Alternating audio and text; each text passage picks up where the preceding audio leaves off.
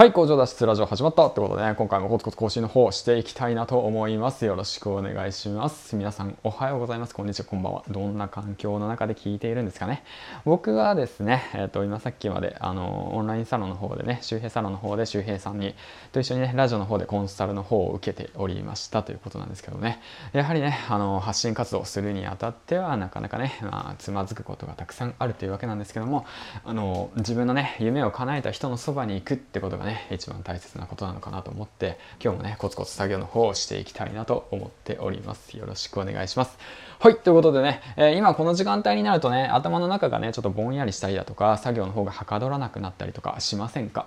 その時はね軽く運動することによって脳内がリフレッシュされますということでね。それプラスアルファねヒット。まあ軽い運動ですね。結構辛いなヒットは、まあ、4分間のヒット運動は結構辛いんですけども1時間の有酸素運動。もしくはねあの軽い筋トレ。もしくはそうですね。えっ、ー、とサウナに行くなどとして行くなどしてまあ午後からね作業活動をねもうほんと効率よく作業するためにねそういったことをするとあのいいですよと。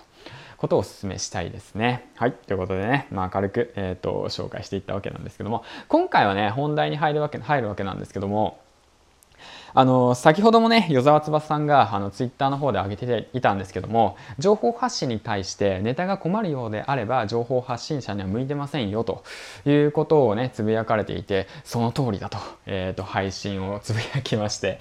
でその前にね、えーと、僕自身ねあの今あのまた借金をしていてその借金っていうものは自分の自己投資のための借金であって、うん、まあでも借金は借金で変わらないんですけどね。まあだからクズなみたいなことやってるわけなんですけども、まあそちらをね、すべてさらけ出そうと思ってさらけ出したわけなんですけども、そしたらね、しっかりとあの見てくださっていて、多分今月で一番ね、ツイッターのね、あのプロフィールのインプレッションがね、多かったなと思う。クリック率が高くて、ああ、やっぱこういうことなのかなと思ってね、やっぱ皆さんね、自分の読みをね、隠してることをね、さらけ出すべきだと、今一度ね、思いました。で、一応そういったことをね、コメント、あのツイートしたら、その、そうですね、あの、見てくださった方がね、えっ、ー、と、リツイートしてくださって、えー、じゃあバイトすればいいんじゃないの？みたいなコメントをしてくださったわけなんですけど、実にね、その通りなんです。はい。な、その通りなんですよね。バイトすればいいんですよ。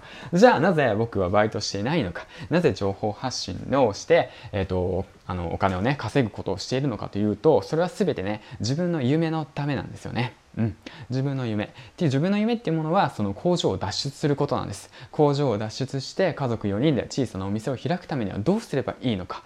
バイトしてる場合じゃないんです。そうなんです。バイトしてる場合じゃないんです。じゃあどうすればいいのかと、月々の返済はどうすればいいのか、なけなしのお小遣いからアクセスせっと返しておりますということなんですけどもね。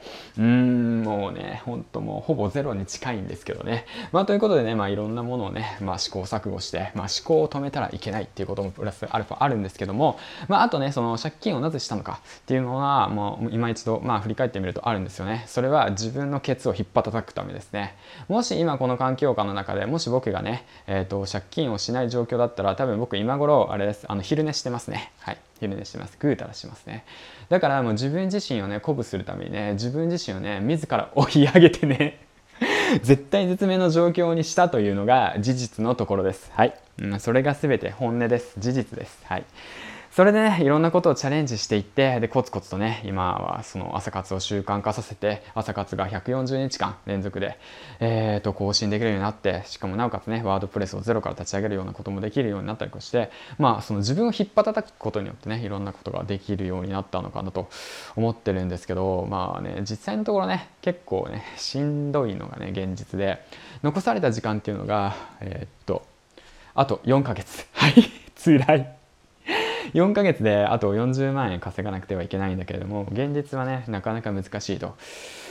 うーんどうしようかなと思っているわけなんですけどもね。実際今いくら稼いだのっていうと2円なんです。はい2円です。はいじゃあどうすればいいか。うーんどうしようねということでねいろいろと模索してるわけなんですけども。絶対絶命というわけなんですけどね。じゃあなぜ、えー、と4ヶ月後にそういったことをしなくちゃいけないのかというとあの自身ね僕自身3回借金をしていてで4回目となるとそれはそうですよね。あの1年に1回あの検査が入るんです。何の検査かっていうとその個人情報管理。個人情報を扱っている会社に嫁がねあの僕のね、えっと、免許証をねあの使ってあの調べるわけなんですよ、うん、個人的にね。もう後日はいくら使ったんだみたいな感じでね。でまあそういった形になるわけで、うん、でそれがもしバレてしまったらどうなるかっていうとまたそのバレてみ,、ね、見てないと バレてからじゃないとわからないと。いう形になっているというそういう状況下の中なおかつコロナの危機が訪れでなおかつ、えーと、会社がね、えーと、結構右肩下がりの状況。でその状況下の中で9月に娘が生まれると。第2子ですね。はい。でその中で僕は新しいチャレンジとして育休を取得した。